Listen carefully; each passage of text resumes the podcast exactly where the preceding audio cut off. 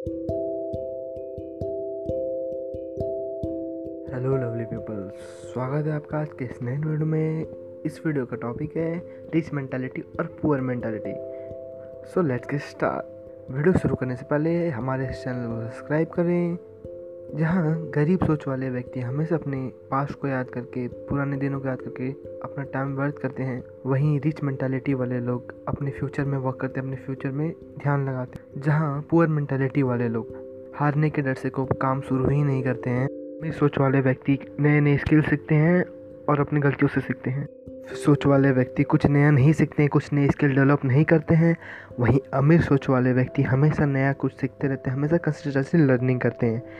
जहाँ गरीब सोच वाले व्यक्ति इन्वेस्टिंग से डरते हैं इन्वेस्टिंग में पैसा लगाना गलत समझते हैं, वहीं अमीर सोच वाले व्यक्ति रिस्क लेते हैं और प्रॉफिट भी कमाते हैं।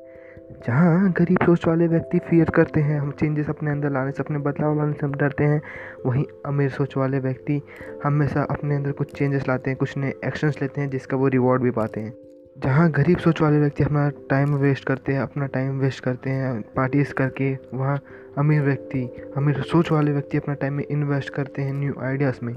तो गाइस वीडियो इस वीडियो को लाइक करें, इस वीडियो को कमेंट करें, इसको शेयर करें एंड सबसे इम्पोर्टेंट चीज़, इस चैनल को सब्सक्राइब करें, ताकि हमारे नए वीडियो की नोटिफिकेशन आप तक पहुँच सके, और उस बेल आइकन को दबाना ना भूलिएगा। Thank you so much